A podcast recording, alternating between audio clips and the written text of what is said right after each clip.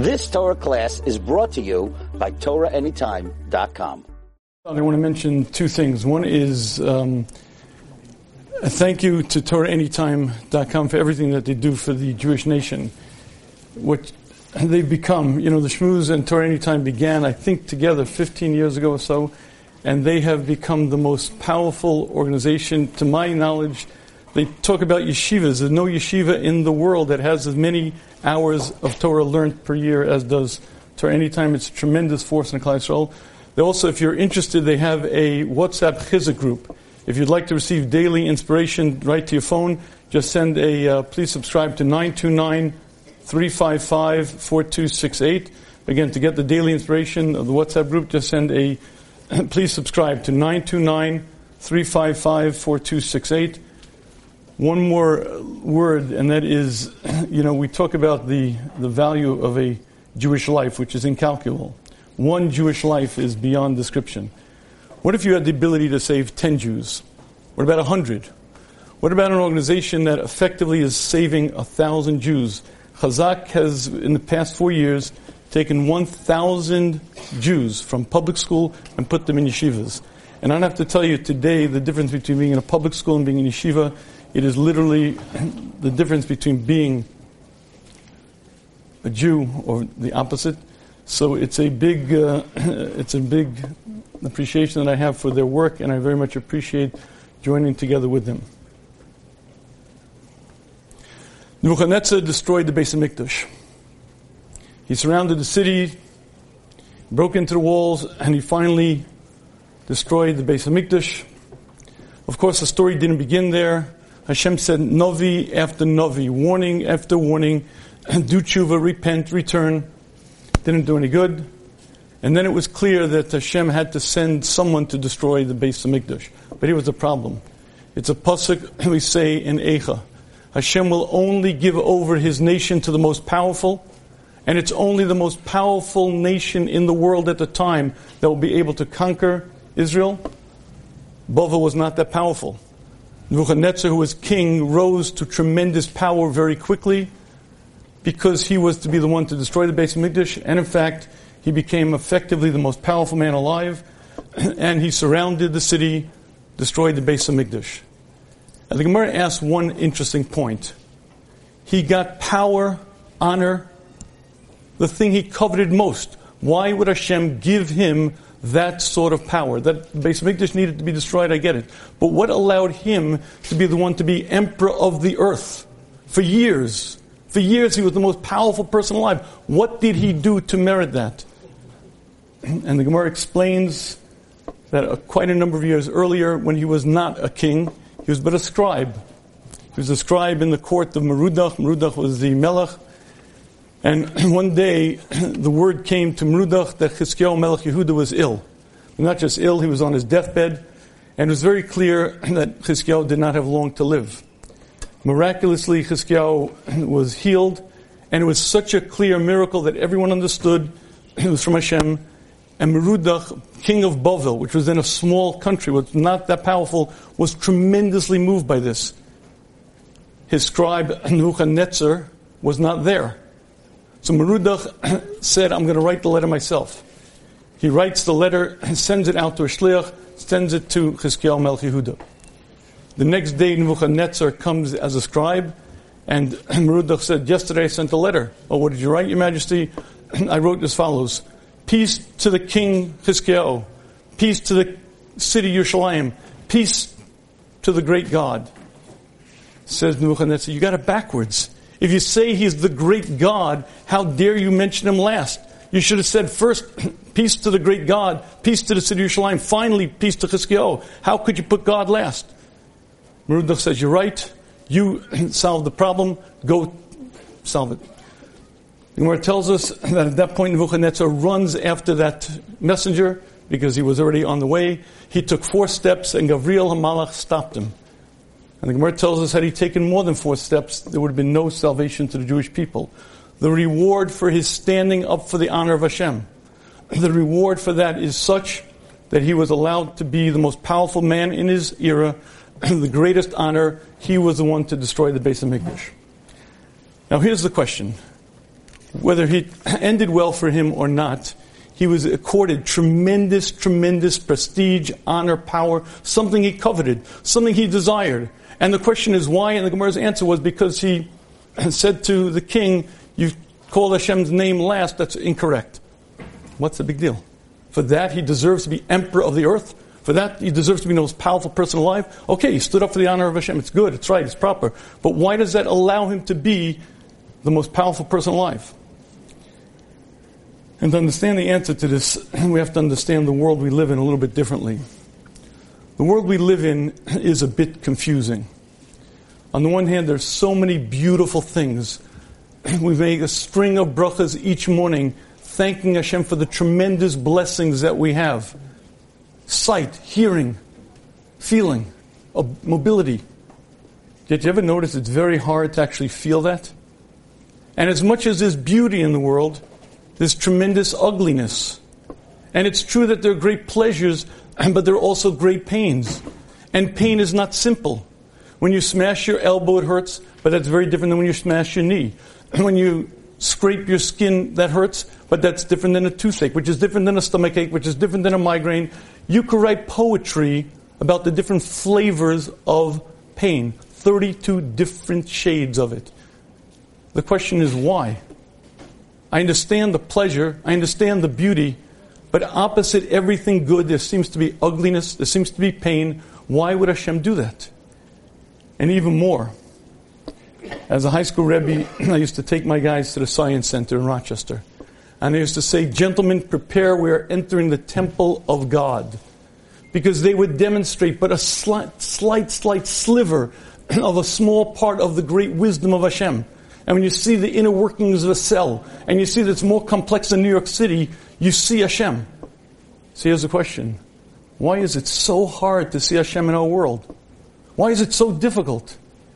And even more, I think the most powerful question is, Hashem created us for one reason, to grow, to accomplish, to change the essence of I.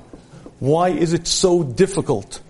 If you've ever tried to stop one bad habit, if you ever worked on anger or jealousy nor arrogance, you'll discover a very interesting thing. That it is very, very difficult. I've been at this game 40 years now. I've been learning Musar daily. And I can tell you, changing a is incredibly difficult. And there's a whole gamut of different traits and different activities. Why is it so hard to do what we were put on the planet to do?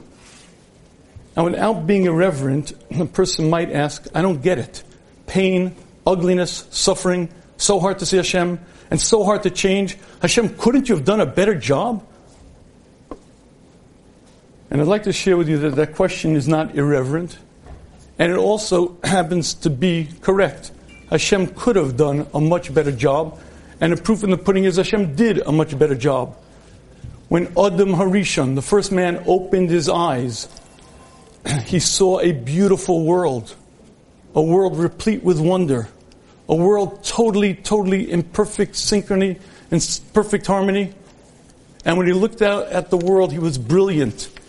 He was a fully loaded Wikipedia in his brain. He understood everything. Hashem said to the Malachim, to the angels, before Hashem created man, if you want to know who man is going to be, his wisdom is going to be greater than yours. And when Hashem created Adam, the Malachim themselves, the Medrash tells us, Big Shulam Ashira, they almost mistook him for Hashem if it could be. He was so brilliant, so capable, and so in control that every single animal in creation, every single thing in creation bowed to him in humble submission. Adam Rishon was very, very different than you and I. Because it wasn't just that he understood things with total clarity. It wasn't just that he was brilliant he could easily change himself. If you've ever tried to diet, you discover something interesting. I will not eat chocolate cake again. But the next day, I want that cake. I don't, I do, I don't, I don't. And if I want to change something, I have to fight my very nature. You see, my decision not to want to eat cake doesn't stop my desire to eat cake. That's because we're in the world that we live in now. But that wasn't the world that Adam was born into. Adam was born into a world where he was malleable. He was plastic. He could change his very essence. If he felt he was eating too much of a given food, He could change the very essence of his nature and no longer desire that. But that wasn't the greatness of man. The greatness of Adam was that he could change all of his traits. If he felt there was a tad too much arrogance, in just a decision, he was no longer arrogant. A little bit of a temper, changed. Not kind enough, changed. He was completely plastic. If you'd like to understand Adam before the sin, it was as if he was a man wearing a bear's costume, but he wasn't pulled by it. He wasn't affected by it. He was outside the bear. And Hashem said to Adam, Look at my world. Look at the beauty. Look at the trees. Pay attention that you don't destroy my world. And when Adam Rishon ate from the Eitz Hadas, when he did that first sin, he destroyed the world. He changed the world. No longer was he so brilliant. No longer was he outside that bear's costume. He now was mixed in. He now was mixed into the very essence of the bear, and you and I now are much in the state that Adam Rishon created when he did that first sin. And if you'd like to understand our state, I have a very simple mushal. Imagine we have Moshe. He's 18 years old, first year Beis Medrash, and he decides, you know what? No longer in high school. I'm a Beis Medrash guy. This Purim, I'm getting drunk, and he decides to get himself good and drunk. Kachava, Purim day, you see him out there in the street. Moshe, what are you doing? I'm playing in traffic. Moshe, you're going to get hit by a car. I know, hit by a car. Smack, crack my back. Moshe, you're going to get hit by a car and send you out. I know. Smack, crack my back. They'll put pins in. I'll go through the metal detector. Ding, ding, ding. No, what's going on? You're having a conversation with him. He's clearly conversant. He understands the consequences. Hit by the car, put his back back together. What's happening is he's drunk. He doesn't see with any clarity. He doesn't understand the consequences. Yes, he can mouth the words, but he doesn't get it. Folks, that's you and I right now. You and I are tremendously confused, tremendously mixed up. One minute I'm talking to Hashem right there, and the next minute I'm spaced out. One minute I'm so kind, giving, and caring, and the next minute I'm a lout. The same human being. Because I'm ever confused, I'm inside, mixed up and that is only the result of Adam Harishon after the sin. When he ate from the Eitz Hadas, he changed the world. And at that point, everything became different. Everything became what it is we see now.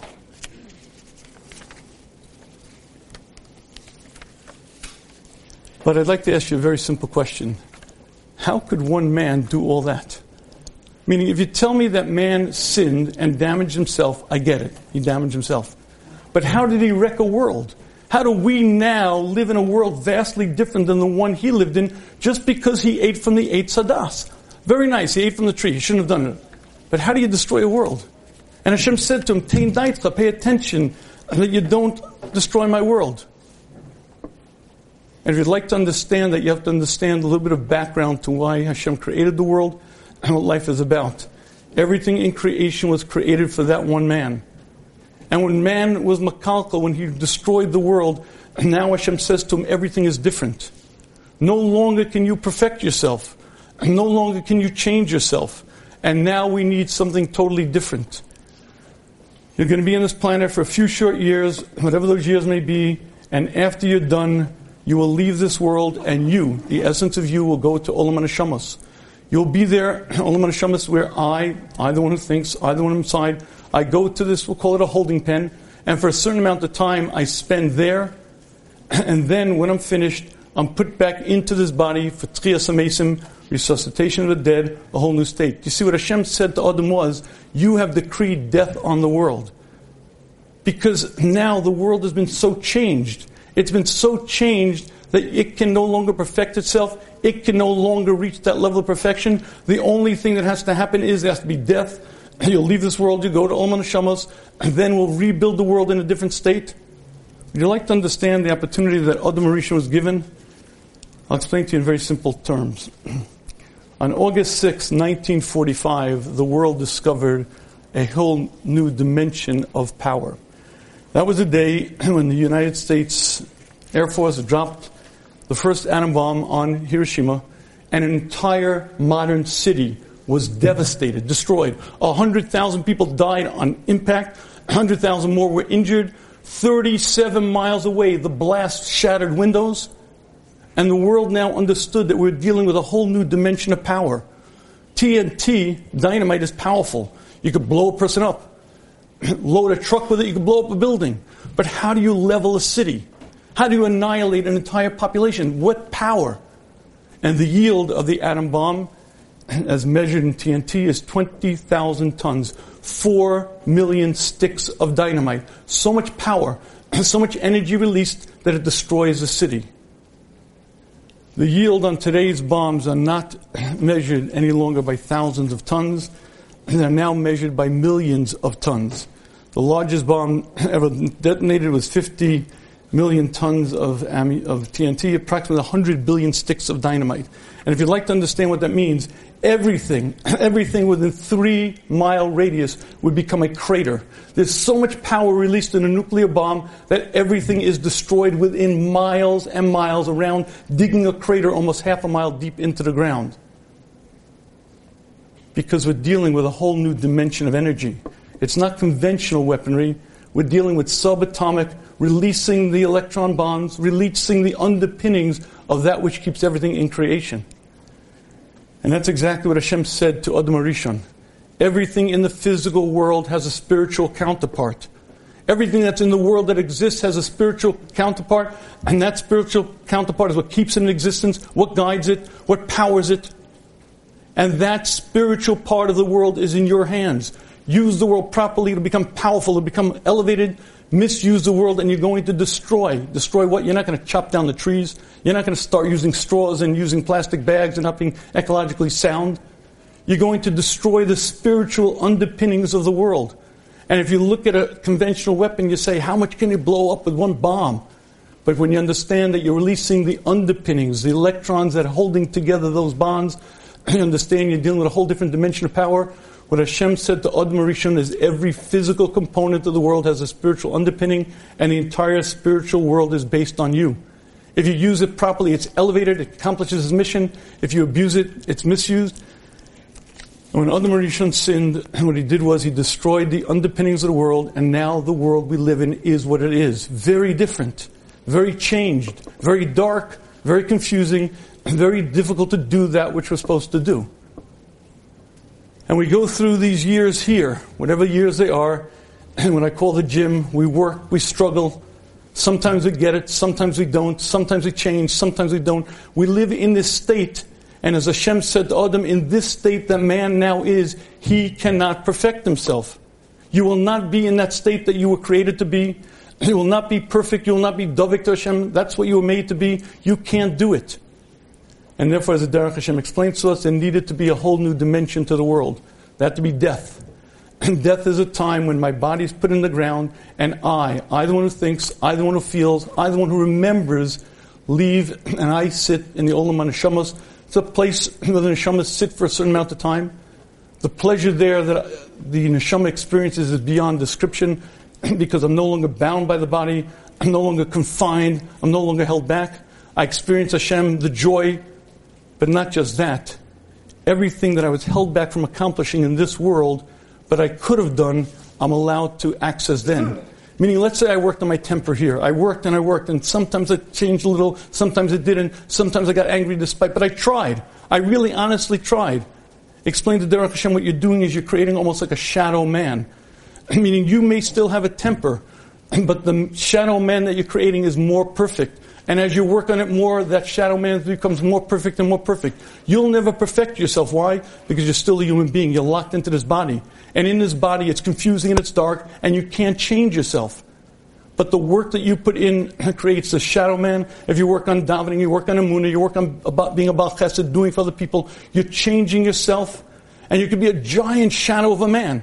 I may stand here as a little, little man. Another person you may see may see the same size. That person may have a shadow beyond description, huge, because he worked and he worked. I, he looks the same as me. He acts the same. His work couldn't happen. His work was blocked by the body, and the body's put in the ground. The neshama leaves, and whoosh, whatever you should have accomplished, whatever you worked on but were held back, you're allowed to be in that state. You remain for a certain while. And then there's Tchiyas Hashem revives, revitalizes the dead. The dead come back. and we're in a state similar to Adam Rishon, in that state on this earth, similar to Adam Rishon, we're able to reach greater levels of perfection, greater level of Zekas to Hashem, and in that state we remain forever. And that's an introduction to what I'd like to speak to you about today. You notice we have this world, Olam and Hashemas, Tchias but there's no discussion of Mashiach. No, where's Mashiach? There's this world, the gym, we work, we change. Olam Haneshamos, when I leave this world and forever, I'm close to Hashem, I'm in that holding pen for, pen for a while. Then this Tchias Hameisim. But what happened to Mashiach? Mashiach is a reality that happens in the world that we live in now, and the world remains as it does now. The Rambam explains Olam Kiminhago Noheg. The world will function exactly as it does now. You'll still go to work. You'll still put a seed in the ground and up will come a tree. The world will effectively be the same. The one distinction is Malaya Aretz Deas Hashem. The entire world will see Hashem clearly, visibly there. The details aren't 100% clear. We'll all go to Eretz Yisrael, rebuild the Beis Hamikdash. But those aren't the major changes. The major change is that every human being wakes up and every human being sees Hashem right there. But not theoretically, not, I think, physically seeing Hashem as if I know this is here, this is it. You see Hashem, you experience Hashem. And that single difference changes everything. Because you see, it's not just that we see that Hashem is right there. Suddenly I understand that everything was orchestrated throughout history by Hashem. When you read the papers, if you look over history, yeah, I guess Hashem was there. When Mashiach comes like the sun at midday, everyone will see Hashem right there. Everyone will know that Hashem orchestrates every activity under the sun. And what that means in plain, simple language is I'll look back and say, oh, Hashem put that thought into his head. Why did Hashem put that thought into his head? Because that was supposed to happen, because that's supposed to happen. We'll look back on history and see the Yad Hashem with absolute clarity. And not just that, every human being will understand that most elusive concept that everything that is in existence is only in existence because Hashem keeps it in existence. Not only will I see Hashem right here, not only will I see the fact that Hashem orchestrates every activity under the sun, everything that exists is only held in existence by Hashem, keeping the spiritual dimension there, keeping the physical dimension there, keeping everything where it's supposed to be. And that single concept changes everything. Why? No longer will I fear. Do you fear? Hashem's right here. Fear what? No longer will be competition. What do you mean competition? First, Hashem's watching. And more than that, what do you mean compete? You're going to make more than me. I'm going to make. Hashem determines exactly how much money I'm supposed to get, how much money you're supposed to get. Lying, stealing, cheating, forget about it. First of all, I understand that if I take money from you, Hashem will take it out of my other pocket. I get it. I see it. It's clear as day. But more than that, why would I do that? Hashem is watching. And this single cognition, knowing that Hashem is there, knowing that Hashem sees, changes everything. There's no Yetzer Hara, and there's no longer a blockage. There's no longer my heavy body stopping me from experiencing and understanding things. And gentlemen, would you like to understand what life is like today? When you go to the dentist and he gives you a Novocaine shot and everything's numb, and you walk out and you realize I'm drooling. Oh, I'm going to clean that up because I don't feel my lips. We have Novocaine in the heart. I can't experience Hashem. I hear about another Jew's pain. Okay, I'll try to feel a little bit. I don't feel, I don't think, I don't remember. I'm dead. Hayinu kecholmim, the Arzvash says we're like 60th of alive. As we live now, when we say Shir Hamaalos, you're supposed to understand when Hashem brings Mashiach, suddenly like the sun at midday, we see things with such clarity, such understanding, and we recognize that my entire life I was sound asleep. I was one sixtieth alive, barely focused, barely understanding, barely living. And in that moment, everything changes radically and completely. Because you see, I don't drink bleach. You could offer me $100. You could offer me $1,000. I will not drink a cup of bleach because it's stupid. It's going to eat out my intestines. I'm not doing it. When Mashiach comes, every human being alive understands that everything that Hashem commands is for our benefit. Every Avera damages me, every mitzvah helps me to become what I'm going to be, and every human being gets it. As I don't drink bleach now because it's the height of absurdity, I, you, and every other occupant of the planet will not sin when Mashiach comes because we get it, we understand it, and everything changes. You see, now we have intuitive understandings. Now, deep down, I know it. Maybe it's Yom Kippur. I know that I'm speaking to Hashem. Maybe if it's when my car is falling off the cliff, I cry out to Hashem and I realize Hashem runs the world. But we're living asleep. When Mashiach comes, every human being alive suddenly gets it. And when we get it, everything changes. Needless to say, what matters, needless to say, what we're involved in, but more than anything, our very value system. What are people into today? Money, honor, prestige, power, maybe want to be famous. All of that is seen for what it is then. We say the words now, oh, money can't buy happiness, money is just passing, but it's not how we feel then we'll recognize it, feel it, and experience it.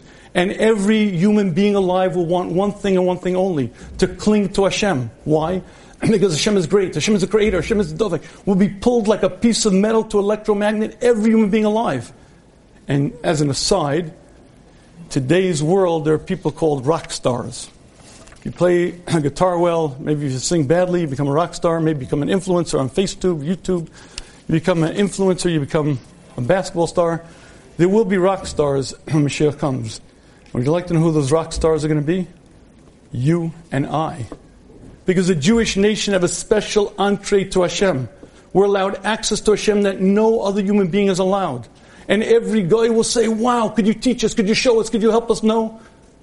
The reason why the Goyim will follow us, trail us, is because we will be rock stars, because every human being understands the greatness of Hashem. Every human being understands why we're here. And every human being wants to know Hashem as much as they can. And we are the Jewish nation. We are, we are Hashem's Hashem's children. And when you wake up in the morning, when you open your eyes, there's a sense of joy, happiness, fulfillment. Let's go 24 hours to change, to grow, to become what I could be. Would you like to know why we need Mashiach? There's a lot of pain in the world today. There's a lot of suffering. There's a lot of things that happen that are really, really bad, ugly, and serve man no good. Every calamity, every catastrophe, every building collapsing will not be any longer. The Derech Hashem explains Hashem only brings those things because of one reason, because there's sin in the world there'll be no sin. There'll be no misfortunes, no hurricanes, no typhoons, no disease, no illness, no heart attack, no strokes. No one, no one gets ill. But more than that, everyone, everyone today suffers. We all battle battles. For some people, it may be battling temptation. Some people may be battling against jealousy. Some people may be battling against feeling inferior. Other people, it's balancing a sense of inferiority, maybe anxiety, maybe depression, but everyone today suffers. You may not always be aware of it, but when you ride that plane to Eretz Yisrael, you're on there for 11 hours, you land and they shut the jets off, and suddenly, wow, the quiet is deafening. Only then do you realize that for the past 11 hours there's been this rumbling noise of the jets. And it's only when it stops that suddenly you recognize what quiet is. When Mashiach comes, every human being alive will recognize peace, happiness, tranquility. I and I will be at peace. I will no longer be at war with my nature. I will no longer fight myself. I will no longer spend my time working and working and working and not getting anywhere. Every human being will change. Life will be perfect. The world perfect. And it is a world that's very, very much worth aspiring for, very much worth dreaming about. If you wonder why we need the Beis Hamikdash, why we need Mashiach, one thing simply, the obvious Chil Hashem. Hashem created a world, such a complex world, and so many harmonious systems. Study it, look at it, the vastness, the complexity, the beauty. And uh, people deny Hashem's existence, deny the Creator, if anything, scorn and derision. And we, as children of Hashem, should feel tremendous anger. How dare you insult my Creator? How dare you insult my God that way? Hashem is the Creator of the heavens and earth and everything in between. And that single cognition alone is worth Mashiach coming. But there's probably a much more personal reason, and that is because we feel our own pain. And even if you yourself are not in pain, just look around your community, look around the people who suffer, look around the people who go through things, and everybody's got a story. Everybody has something. It's this kid or that kid or that kid or the other kid. And you see people today in such different states of misery, unhappiness, unfulfilled. And if you know that all of that in an instant stops, Malaya Aretz Deas Hashem, the entire world suddenly sees Hashem, suddenly understands why we're here, and suddenly has a lust for life because I get it. What I could accomplish, what I could do, I could be close to Hashem. Wow, let's go. But it's not words, it's feelings. I get it. I and I are at peace, and everything that I've dreamt about being one day, I can instantly become.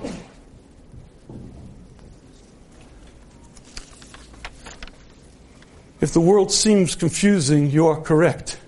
It is a very, very mixed up world. Very different, very different competing parts. There's tremendous beauty in the world. Look at a sunrise, look at a sunset, look at the ocean, look at a landscape, look at the trees. It's a gorgeous, gorgeous world. And at the same time, there's such ugliness. And there's so many things that are not pretty at all. There's so many pleasures that Hashem created for us to enjoy and it's so difficult to remember them. I have a shmooze I say, I think it's shmooze number six, the orange shmooze. I try to say it as often as I can because I spend a lot of time defining and describing what an orange is. And when I say that shmooze for the next week afterwards, I eat an orange, an apple, a banana differently. I appreciate it. But then it's gone.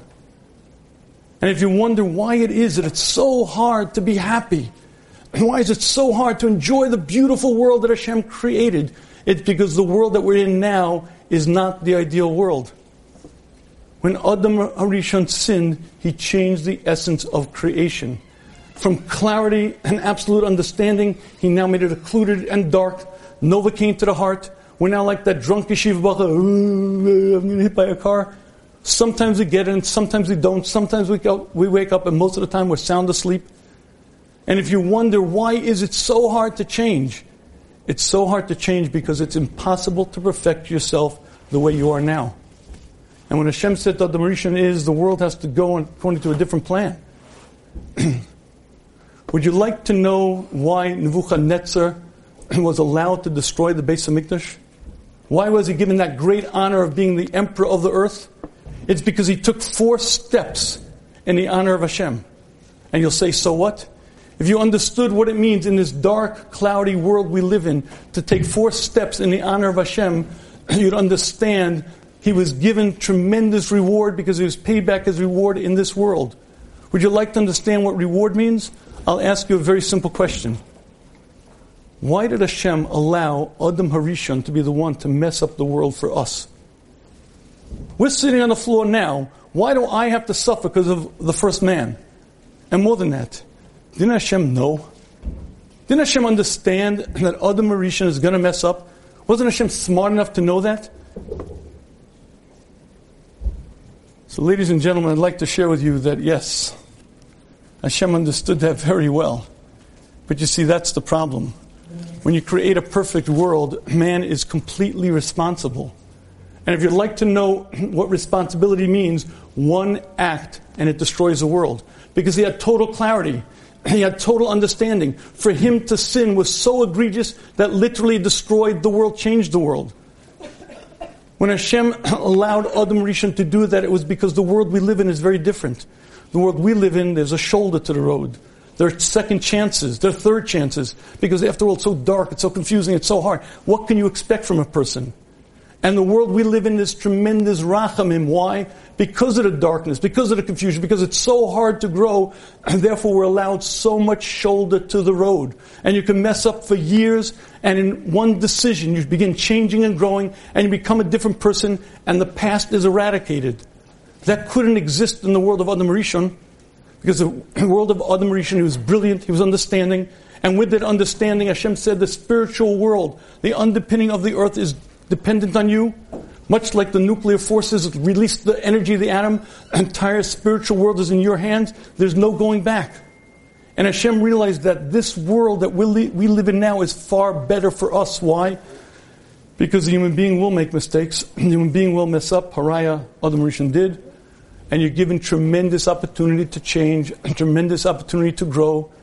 And the little things that you do become huge. Would you like to know how huge?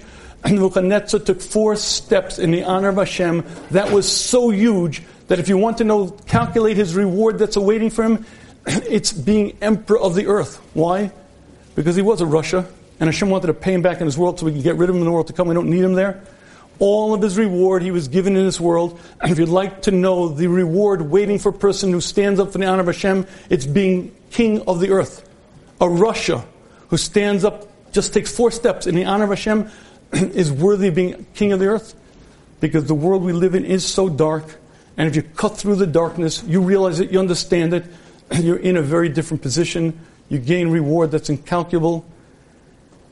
And the reason why Hashem created Adam, knowing full well that Adam would sin, is because the world we live in right now is far better in a sense. Yes, it's confusing. Yes, it's ugly. Yes, it's difficult. Yes, there's pain and sorrow. But there's opportunities that we have here that we're not going to have in the times of Mashiach. Should we wait for Mashiach? I sure think so. Number one, the Chillul Hashem is beyond description. But number two, the pain is enough. And the pain becomes worse and worse every year. I've been standing at this podium, I'm afraid to say, over 10 years now. And every year I think this is the end. It can't get any worse. And then it got so much worse. And by the way, folks, let's say you're not sure. I'm not convinced Mashiach is, you know, it's been 1900, 2000 years. Maybe he's not going to come. If you were ever uncertain, let me just share with you one simple observation. For 1900 years, we've been in exile. Every major nation, every race had their moment of power, and their moment of power rise against the Jews to kill them, and they are gone, and the Jewish nation is still around. Oddly enough, we reoccupied our homeland. The very same Eretz Yisrael that Yehoshua brought us into is the very same land that we rebuilt now to be the most powerful state in that region. All of the Arabs quake in fear of the mighty Israeli. Mighty Israeli. I was a kid growing up during the 67 war. You know what the fear was? The fear was Israel be annihilated. There were 50 million Arabs surrounding this tiny little sliver of a nation. There was no way they could win. My father was born in Berlin. And my father told me in 1948, when Israel was declared a state, everyone knew what would be. It would be another Holocaust. There were 750,000 Jews living in Palestine at the time and they declared themselves a state. But there was no army, no navy. The British had been in charge of Palestine. The rules were a Jew could not own a gun. There was no real army. Underneath Palmach, they had various little groups, but it was hidden. And in one moment, Israel declares itself a nation, May 14th. The next day, five modern Arab armies attack from every side with Air Force, with Navy, with full artillery, with full battalions. And oddly enough, Israel won. 67 was no better, 73. And now today we're living in a world where Israel is the mighty power. Use discretion, hold back. You can't use your full might. Because Israel could beat any one of its enemies, as well as probably all of them together, according to the ways of the world. And what you're seeing is ridiculous and beyond description. For almost 2,000 years, we exist in exile and we come back to our country and rebuild it to its height. But not just that. You're sitting on the floor now, even after Chatzos. Because for the past almost 2,000 years, your fathers, your grandfathers, your grandfathers before that sat on the floor. We're wearing the same tzitzits, wearing the same tefillin, keeping the same mitzvahs exactly the way Abaye and Rava, Beis and all the way down to the Rishonim, down to the Achronim, we keep the same mitzvahs exactly the same. And if that doesn't sound odd to you, Yonasan Eibeshitz says that is one of the greatest mofes. Because any nation, when they're sent into exile, very quickly assimilates. Find me a Native American Indian today wearing the headdress and the moccasin. They have entire retreats. They have entire land which are no federal laws on them. No federal laws on the Indian reservations. And not only can't you find an original American Indian smoking the peace pipe, wearing the headdress, they wear jeans, they wear shirts, they look, smell, talk just like any other American. Because that's the ways of the world. you assimilate the culture amongst the people you're in, you become just like them, yet the unique nature of the Jewish people, we've kept the exact mitzvahs that our fathers, our grandfathers, generations before, in the exactitude and exact manner. It says Rav Yonasan Eibeshitz, that's a miracle greater than Krias Yam Suf. So if you're not quite sure that the fact that we still exist is a sign, if you're not quite sure the fact that we rebuilt Israel is a sign, if you're not quite sure the fact that we keep the very same mitzvahs, I'll share with you one last observation. Western civilization is crumbling. Society is coming apart. I'm not going to get into the list of things because I've done it in years past, but I'd like to share with you the last time I stood on this podium and now, I think it was two years ago because COVID, I don't think I was here, and the difference between the world now and the world two years ago is beyond description. We are not discussing immorality. We're not discussing having an affair. We're discussing insanity, where psychiatric illnesses become a civil right. And they teach kindergarten children, I don't want to say the words here, but they teach them to be unnatural, deviants, but not deviant in a sense of enjoying some kind of expression, deviant in a psychi- in a very psychiatrically damaged way and it's being taught, it's being propagated. And when you hear about things like socializing the country and defunding the police and Black Lives Matter, the whites have to give back supremacy to the, the whole society is crumbling. If you're not sure that Western civilization is in trouble, you look around Europe and you see all of the Muslims who are just beginning to rise up, and you know that Europe is toast. America doesn't have that problem. America has its own problem, maybe far worse internally they've lost their sense of balance and they're teaching in public schools the most insane things. Again, I don't want to say it because it's I'm standing in front of an Aron Kodesh. My friends, we are on the cusp of Mashiach. And it's very important to understand what it means and what it doesn't mean.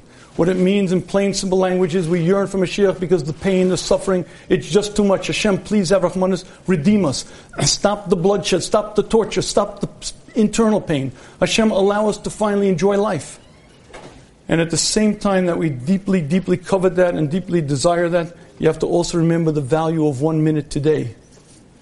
Let me close with one observation, where it tells us that Rabbi Yossi was going amongst the Churvas Yerushalayim, the ruins of Yerushalayim. It was right after the Beis Hamikdash had been destroyed. And he had to daven mincha. It was late in the day, so he goes into Churv. He goes into an abandoned, ruined building, and he davens mincha. When he comes out, he sees at the door Eliyahu Navi. And Eliyahu Navi says to My son, what did you hear there? When I went into that churva, when I was davening, I heard a baskol. I heard a heavenly voice say, Woe to the father! Woe to the father who has to exile his children. Rabbi Yossi said, Eliyahu Navi said to me, You should know, it's not just then. Three times a day, Hashem cries out, Woe to the children they had to exile. Woe to the father who has to be without his children. How terrible it is. But then Eliyahu Navi continued. He said, But when the Jewish nation goes into shul and they say the word Yehei Shmei Rabba Mavorach, may Hashem's great name be blessed. Hashem says, Ashrei, praise be the king who they praise so in his home, in his building. And that Gemara is sharing with us is a powerful understanding. If one time during davening you wake up and you recognize that Hashem is here, if one time during davening you wake up and say, Hashem, I recognize you're the creator and one who orchestrates everything, that is so powerful, so impactful that Hashem says, Ashrei, praise be the king who they recognize such. When Mashiach comes, everyone's going to get that. Everyone's going to understand that there'll be no great reward for that. But now the reward is incalculable. One bracha said properly, one act of chesed done properly, what you could accomplish during these moments of confusion and darkness is great. We yearn for Mashiach because we, the pain is too much. We yearn for Mashiach because of the Chillul Hashem. But nevertheless, it's important to understand the tremendous value of these moments and what a person can accomplish here. I want to again thank Chazak, and I want to thank Torah Anytime for all that they do for the Jewish nation. Again, if you'd like to be a participant in the WhatsApp group, Chazak has a daily inspiration that they send out by, via WhatsApp. If you'd like to get daily inspiration to your phone, short little messages, send them. Please subscribe to 929 355 4268. Again, that's 929 355 4268. Just send the please subscribe, please add me, and you'll be added to the Chizuk group, the WhatsApp, uh, uh, WhatsApp Torah Anytime's uh, Daily dose. daily, daily dose. Torah Times Daily Dose. Okay. You've just experienced another Torah class brought to you by TorahAnytime.com.